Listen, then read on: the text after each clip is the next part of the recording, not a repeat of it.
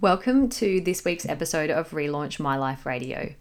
Well, this is a really special interview because I don't know if you've heard of Dr. John Demartini. If you've seen The Secret, he was featured in there. But aside from that, he is known as what's called a polymath. He's studied over 30,000 books across all sorts of disciplines and has really synthesized the wisdom of the ages to teach and share on stage in over 60 countries. He travels 350 days out of the year teaching and training. And I got to spend last week learning from him in his values facilitator training. And it was towards the end of the training that I thought, gosh, it would be incredible to share his wisdom with all of you, my listeners, and to be able to ask him questions specific to the challenges that I believe that you are facing, be it following your purpose or trying to do something brave in the world, something different to stand out, to make a change, and just to let go of fear.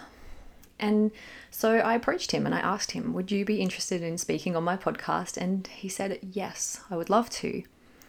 So it was one of those kind of pinch me moments when, on the last day of the course, after everyone graduated and left, I got to spend half an hour one on one with Dr. John Demartini face to face, asking him all of the questions that I thought would benefit you. And, you know, it's interesting because I really do believe that all humans have all traits. And when we pedestal someone, then, you know, we put ourselves down. But it was so hard not to pedestal him because he's obviously just so learned and so um, so educated in so many different areas and so it was quite an intense experience and um, yeah, I, it's an absolute honor to share the conversation that I got to have with him one on one with you all. So, I also wanted to ask you if you get something from this episode or if you've been enjoying my podcast to please share the podcast and leave me a review in iTunes or in Spotify because that's how more people are going to find out about me. At the moment, my podcast isn't run by ads, it's not sponsored, and to keep it ad free, I just ask that you please pass it on and share the love. So please share it um, share it with your friends, leave a review, and that would just mean the world to me. So, with that being said, enjoy this week's episode where I got to sit down face to face with the amazing Dr. John Demartini, world renowned specialist in human behavior, researcher, author, and global educator.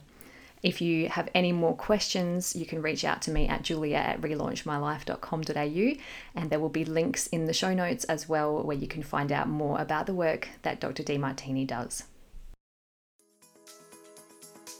Welcome to Relaunch My Life Radio. I'm your host, Juliet Lever, and a few years ago, I personally relaunched my own life from being a workaholic, alcoholic, and chocoholic to now living a life of my own design. I'm on a mission to free you from an unfulfilling job or passionless life. And so, with 10 minute tips and 30 minute interviews and stories to tune into, tune into Relaunch My Life Radio to discover your highest potential and feel inspired to live a life of zero regrets. If you want more, be sure to hit subscribe and visit us at www.relaunchmyliferadio.com for more.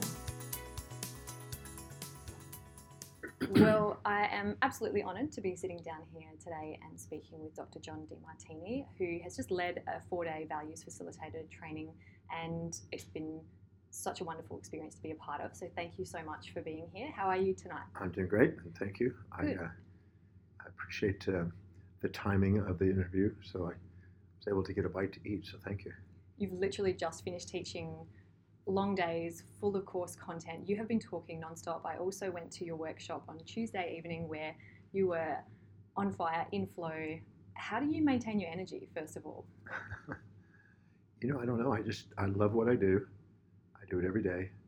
I don't think much about it other than I just love getting up and researching and teaching. So I don't, doesn't feel like a lot of work really. It just feels like what I love doing. Mm and that is a big part of the topic that I wanted to ask you about tonight because the people who listen to this podcast are at turning points or wanting to make a bigger difference in the world and they have so much fear of stepping out. And so I was wondering if you could share a bit about why people have a dream or a, a telos or a highest purpose, but they have blocks and fears and things that stop them from moving forward. well, I really believe that each individual does have a yearning to express something magnificent. And they do have a set of values or priorities, things that are most important to least important in their life. And if they identify what's really, really, really most important, what their life really demonstrates is truly important to them, what's most meaningful, most inspiring to them, spontaneously, and they give themselves permission to pursue that and not necessarily try to fit in and conform to people on the outside, but just give themselves permission to be their authentic self. And ask themselves on a daily basis what are the highest priority actions that they can do on a daily basis to help them fulfill that. And make it small increments.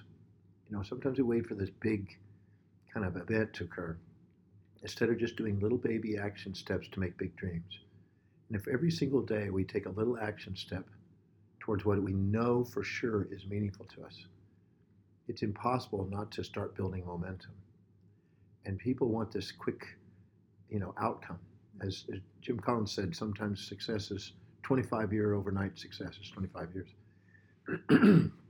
so I'm a firm believer in just giving yourself permission to not be distracted by people and just stay focused on what it is that's really most important.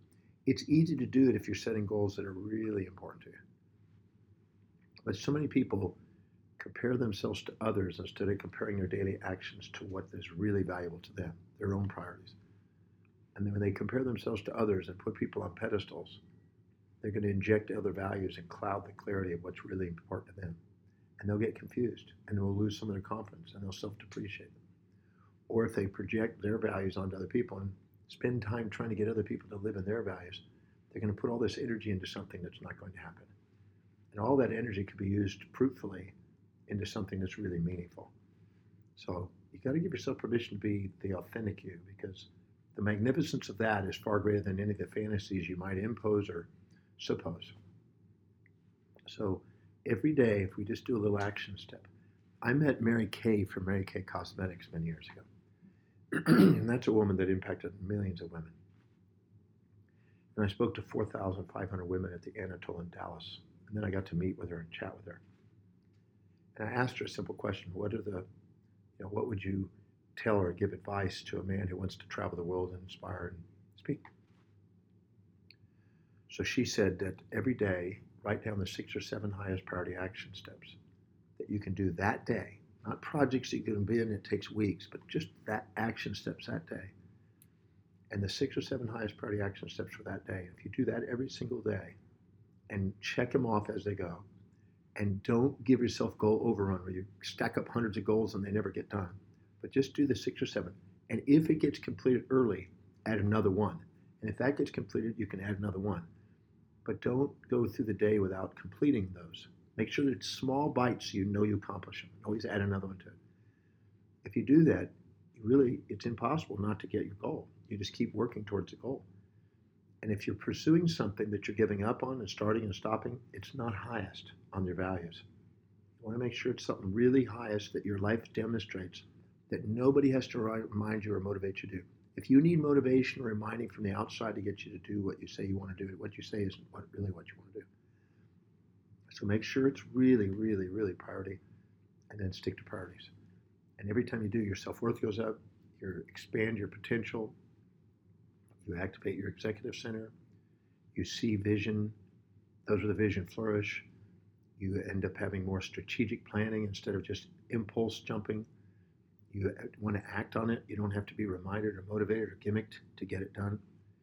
And you are more likely to be disciplined and less distracted by impulses and instincts of things that you infatuate or resent that activate your amygdala and take you sidetracking. If you do that, you, you can't not get progress towards the goal you have. Hmm. And one of the themes that came up at the training this week was around the conflict that some women have around thinking that their highest value should maybe be family, but in fact it's business, or it should be business, but in fact it's family, and the, the conflict of, I guess, living when you're injecting values on yourself and imposing values on yourself in that way. So, can you? This is extremely common. Mm.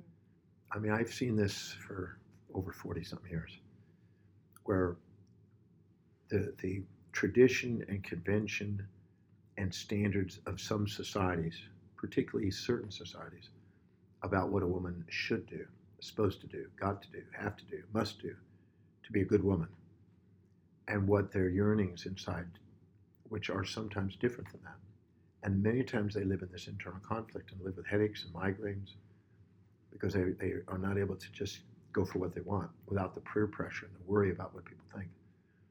But there's an old proverb that says, if you know, I'd rather have the whole world against me than my own soul.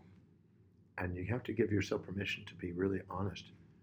I had a woman that came to the breakthrough experience, which is, as you know, my signature program. she said, My highest value is my children. And I said, Okay, if that's so, it will show up on the value determinant process that I have. So I went through the value determination, and we showed up that her business was highest on her value. And at first, she fought it. She didn't want to write down what was really evident. She fought it because she was thinking that shouldn't be that way. You know, her mother didn't work, and she had the ideas you should be doing this, you should be home with your kids. her aunt was that way. Her grandmother was that way. Two of her friends who had stay-home moms projected. See, everybody projects their values onto you, and you may have a different set of values. But if you let other world, the world around you, project their values onto you, and try to live by those values, and live by duty instead of by inspiration, you're going to have a quiet life of desperation. So you have to be able to look inside and be honest with yourself about what's really, really important. And that's why determining your values is crucial. And in her case, business was number, number one. but then she said, she justified it. She said, well, well, it's for the sake of my kids. And I finally kind of smacked her a bit. And I said, listen, you know, that's bullshit. The real truth is, you don't want to depend on a guy. You've been wounded by a guy somewhere. And she got teary eyed all of a sudden. You want to have your autonomy. You also want to have children, but you want to have your autonomy and you want to be a businesswoman, not have to rely on a guy. And she goes, That obvious, huh? I said, Yes. I said, That's what your values are showing. So you have to be honest with yourself and not judge that, not compare it to other people, not worry about what people think. Just give yourself permission to be a great businesswoman, have beautiful children, have au pairs and nannies to help you, delegate things that are lower priority, get on with the things that are higher priority, You'll grade your self worth or you'll have internal conflict and headaches. And she did. And she flourished. And what she did is she prioritized her daily home life and made sure that when she was home, she had really engaged with her children. And all the rest of the stuff that she normally is pushing the children away from so she can get all this home stuff done was delegated to somebody else so she could really be with her kids when she came home. And it liberated her, and she got strong about where she was, and her business went up, and her home life was more fulfilling. she was trying to be supermom, trying to do everything according to everybody else's values, and wearing herself down, and then not doing anything great. And then she was end up resenting her kids. She felt trapped. Probably judging herself. Judging herself. all the ways. Yeah. Judging her boyfriend, projecting Mm. on her boyfriend. All kind of stuff was happening because she just wasn't giving herself permission to be integral to what she wanted. And so, it's it's fascinating that something that is so important, like values, seems to be overlooked. And you spoke a little bit about the fact that it's overlooked, but it's one of the most important concepts that you teach at all of your trainings. Is it that it's not sexy enough, or like what? What do you think it is? Why do you think? Because there are these things that if every human on this world understood this about themselves, eh, imagine the difference in the world, but Well- also recognize that everything is also balanced. So It, it's Yeah. interesting because, I mean, I've been blessed to do a lot of studying and um, a lot of disciplines. And I'm surprised at how few books there are on values. And most of them are moralistic. And they're trying to identify the right and the wrongs of society instead of finding out what the person's called to do, which may be wrong to some people and right to other people.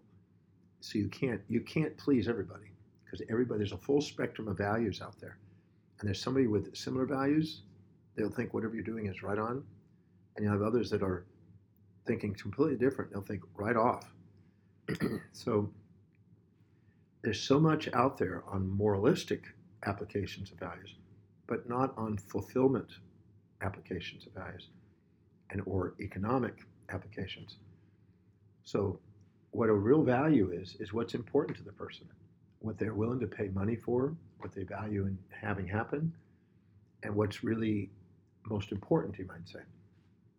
So there's so much written out there that's actually confusing to people relating to that about how you're supposed to be that people innately go, that's not me, so I can't relate to that. so finally, I wrote a book called The Values Factor to try to give people permission to be themselves because they want to be loved for who they are, not for what they should be, or supposed to be, or have to be. And give themselves permission to live by what they value most, whatever that may be, knowing the world has a complete spectrum and nobody's right or wrong for those values. They're, everybody's needed. You have to have some women that are business women. You have to have some women that are family rearing. so whatever that spectrum is, you give yourself permission wherever you fit to be magnificent there. Somebody's needed in that area. And we have this idea that it should be this or it's supposed to be this or a good woman does this. None of that really matters. What matters is what's true to you. And that's not a narcissistic thing. Many people think, oh, that's selfish. No, when you're actually doing what's really highest on your value, you have the highest probability of contributing because you actually love taking on challenges that inspire you and innovate ideas and original thoughts that actually serve greater numbers of people. And you feel more service oriented when you're doing something you love. Almost anybody's walked into a, a clothes boutique or maybe a restaurant or even a salon where women have gone and they can tell when whoever's there is really engaged and inspired to do what they do. And they look forward to actually doing business with them. And they can also tell when people are uninspired. And when they're engaged, they're service oriented, they're not narcissistically focused, and they're basically service to, they want to help because they love doing it. And you engaged talking to them. We've all had great waiters or great car drivers or great salespeople that we enjoyed working with because they loved what they're doing. And so when a person does that, they're not selfish, they're actually contributive and they're more geared towards fair exchange sustainably. And they end up serving more people and having more rewards in life and more fulfillment. I think everybody can agree that when they're doing something they love that makes a difference in people's lives, that's the most fulfilling thing they can do. Mm-hmm. So that's what's fulfilling to people. That. It's not a selfish act, it's actually a self other integration. It's not a self actualization. It's a self other actualization. And you know, it's interesting because when people are on the on the path of trying to figure out what they want to do and finding their authentic self and you know doing all of these steps to learn more about well, who am I and what do I really want and figuring this all out, I think sometimes people can perceive that the challenges and obstacles they're facing are problems and they're wrong and they're hindrances and they'll stay stuck or they'll blame. And can you just explain a little bit for the listeners about your perception of, of perception of? Well, if I walked up to somebody, and, and whoever's listening, I'm assuming you're probably a female. Yes. And you're listening. If I walked up to you and I said to you, you are always nice, never mean, always kind, never cruel, always generous, never stingy, always peaceful, never wrathful, always positive, never negative, always giving, never taking. If I said that to you, you would probably have a part of you thinking of the moments when you were just the opposite of that. And you thought, and you probably think your bullshit meter would go off, and you probably think, no, that's not exactly it. And if I went around and turned and whip flipped the other side, and I said, that you're always mean, you're never nice, you're always cruel, you're never kind, you're always taking, you're never giving, you're always stingy, never generous, always wrathful, never peaceful, always inconsiderate, never considerate, always negative, never positive. You'd also have a bullshit meter go off and say, no, that's not me either. But if I said sometimes you're kind, sometimes you're cruel, sometimes you're nice, sometimes you're mean, sometimes you're generous, sometimes you're stingy, sometimes you're uh, considerate, sometimes inconsiderate, sometimes peaceful, sometimes wrathful, you immediately go, yep, that's true. You would automatically know innately with your intuition that you have both sides. And you want to be loved for both sides. So when you try to be one sided and try to be only up, never down, only one sided, and try to get rid of half of yourself, don't ever expect to love yourself trying to get rid of half of yourself. Mm. You can't do it. And I've been studying this for many, many years, decades.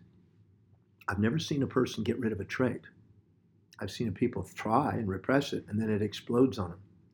So it's not about getting rid of any part of yourself because you need all parts of yourself.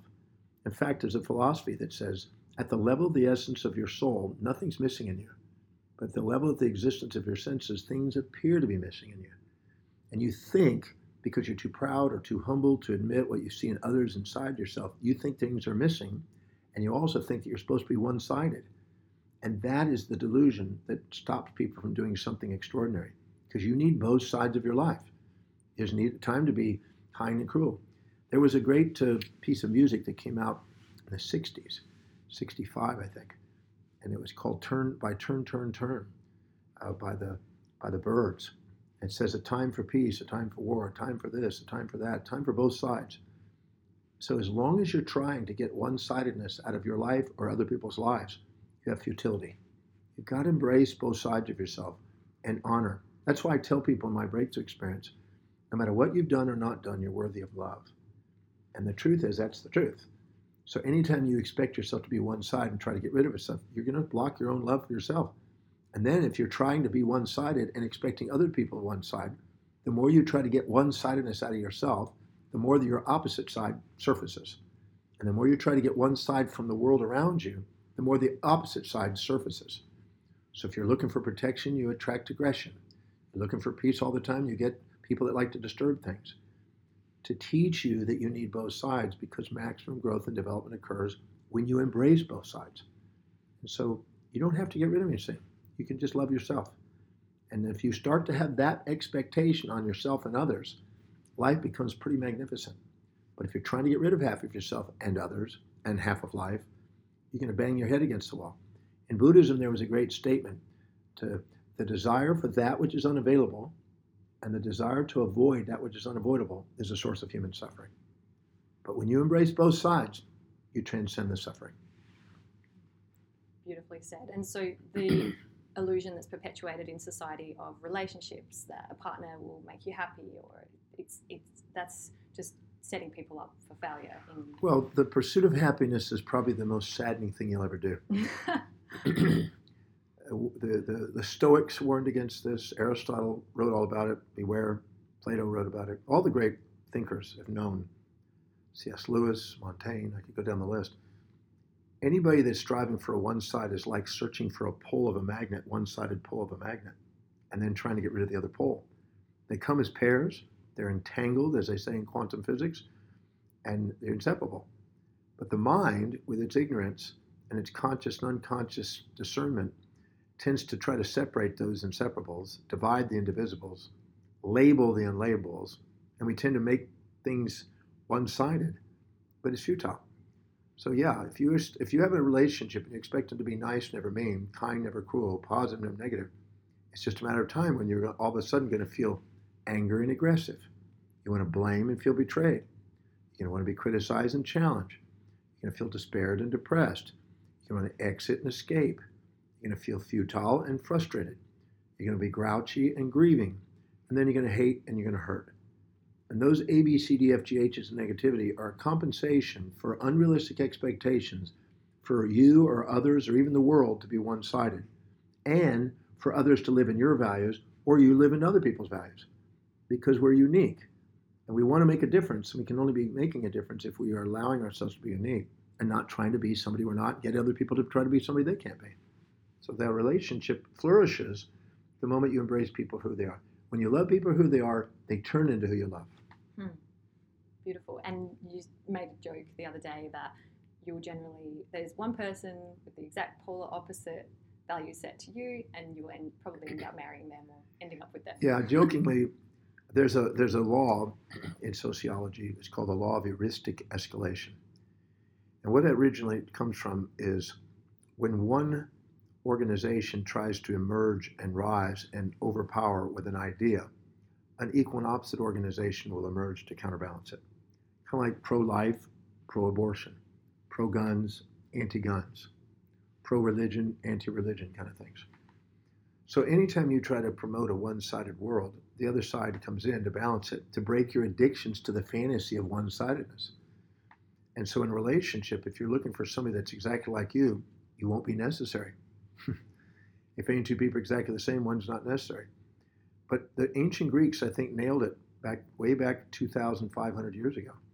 They said if you see more similarities and differences, you have infatuation. If you see more differences than similarities, you have resentment.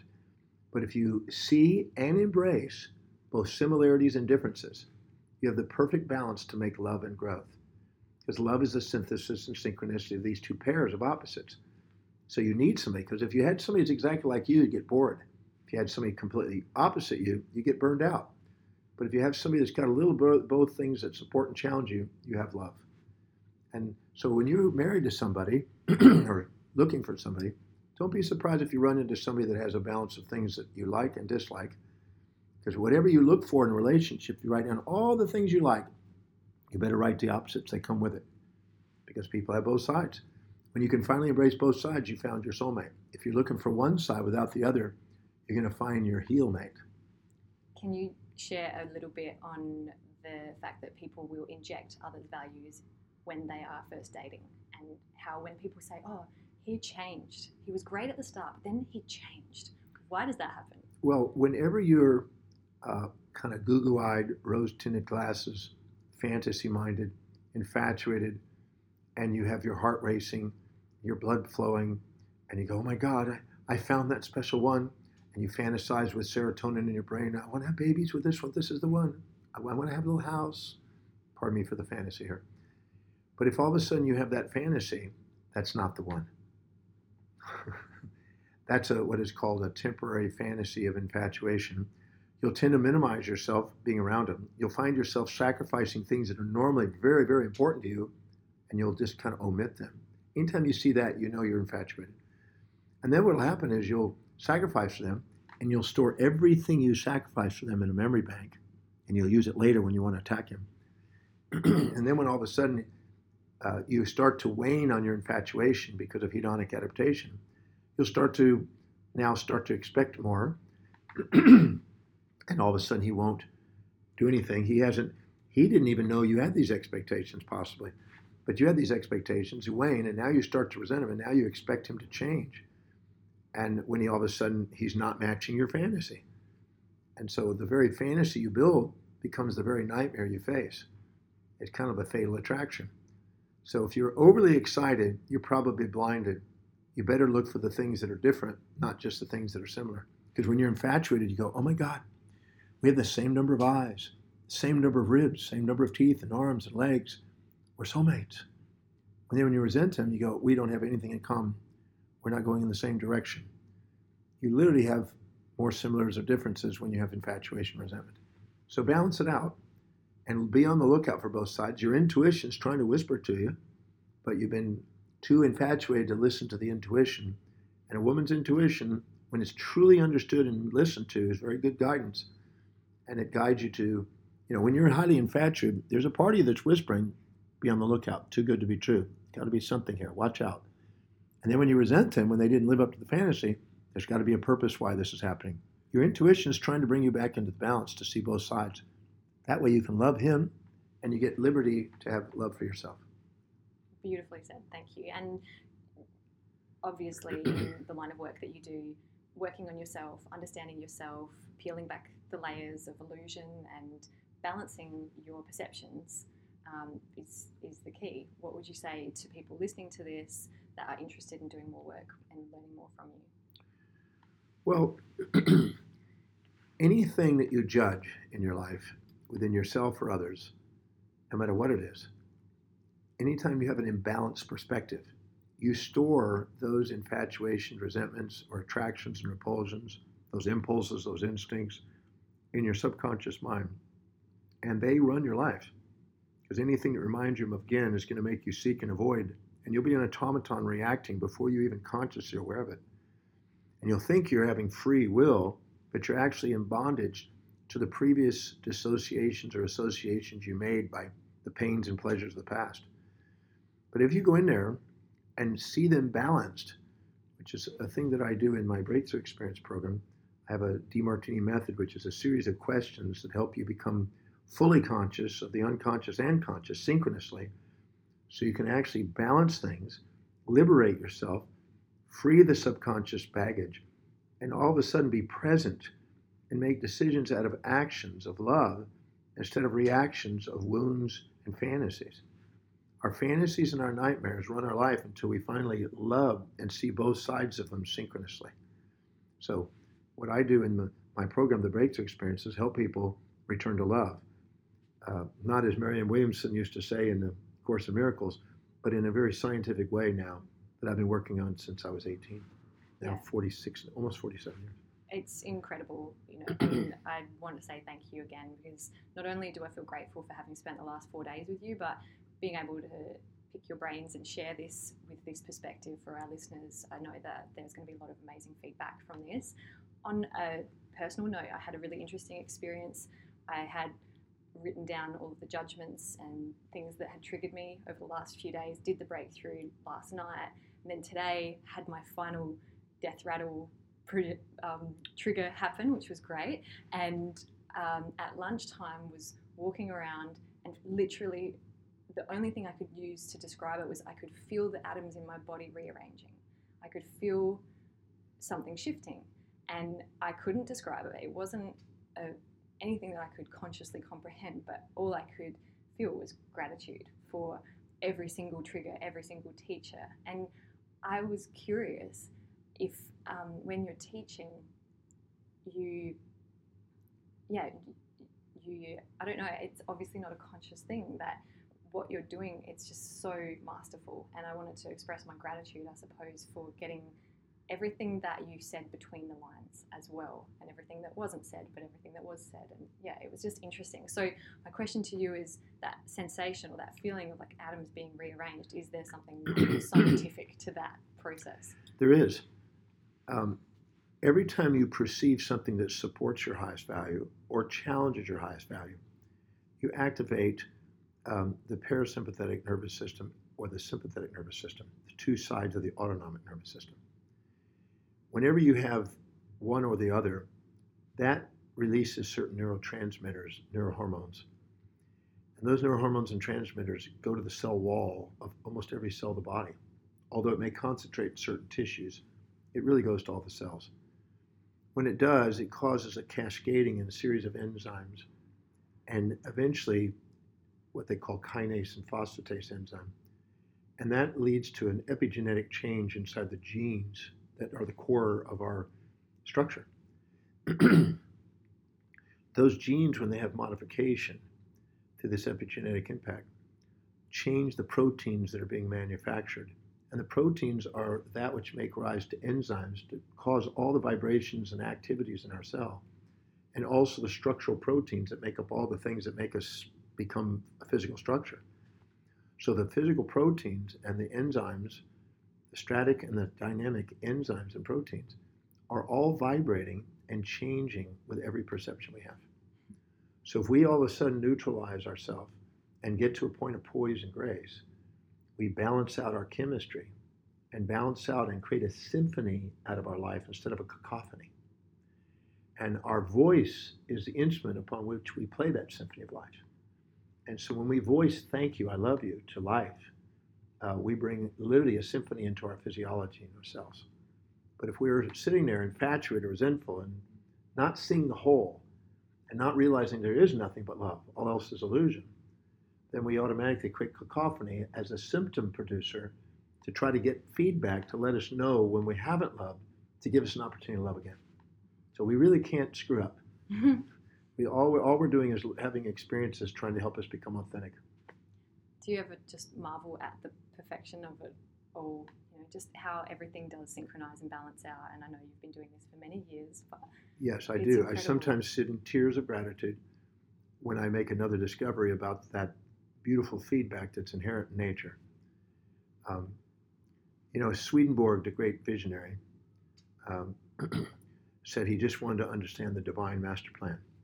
And Sir Isaac Newton, in a century around just before that, said, I just want to know, you know, the divine master plan. And the divine could be a theological concern or it could be from a scientific perspective, just the laws of the universe.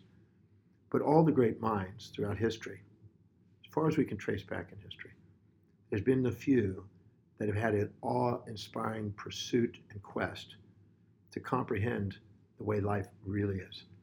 And the more attuned they are to the way it is, the more humble and more inspired and more grateful and more graced by life they become.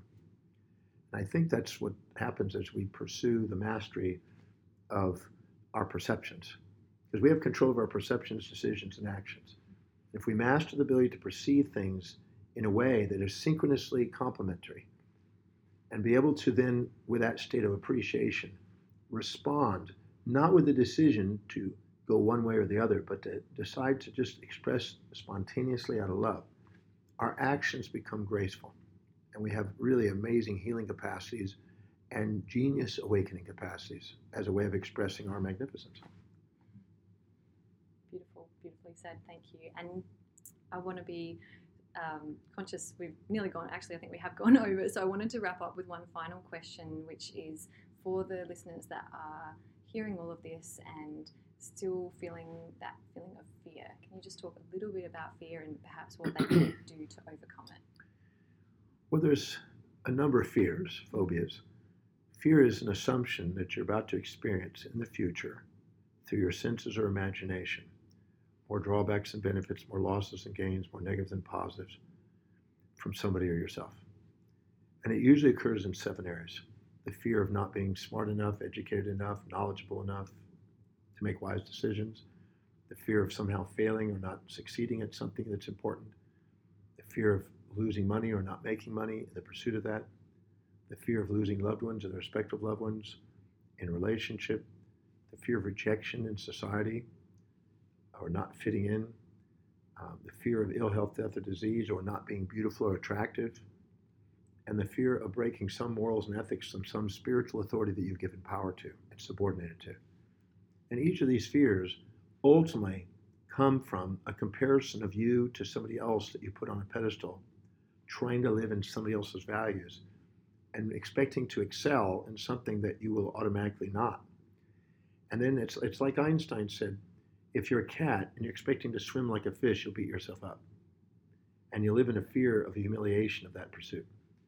And if you're a fish expecting to climb like a tree, you're going to beat yourself up. But if you're a cat and you expect to climb, you're going to love yourself. If you're a fish and expect to swim, you're going to love yourself. So knowing yourself, know thyself, be willing to be yourself is what keys to loving yourself. So Fear is a feedback to let you know that you're pursuing something of a bit of a fantasy to try to guide you back, to break the addiction to the fantasy, to get you back onto what's authentic. Fear is not your enemy, fear is your friend. Mm. It's letting you know you have an imbalanced perspective and you skewed your perceptions and you're trying to be somebody you're not. The second you set real goals with real action steps that are put together in small bites and it's clearly, concisely, congruent, and strategic, you are just taking action and you don't have fantasies and phobias to balance them. And link to your action, that link to your You're highest right. Well, that's it. It's, yeah. it's authentic. Either go do what you love through delegation or love what you do through linking is what I tell people. Look, thank you so much for your time. It's been an absolute honour and wonderful to learn from you. And definitely encourage you all to uh, follow the links on the episode show notes as well to research more about John's work, his uh, workshops and trainings, and also I'll put the links to the book that you mentioned as well on the Values Great. Factor as well. So thank you so much. Thank you for the interview. Appreciate it.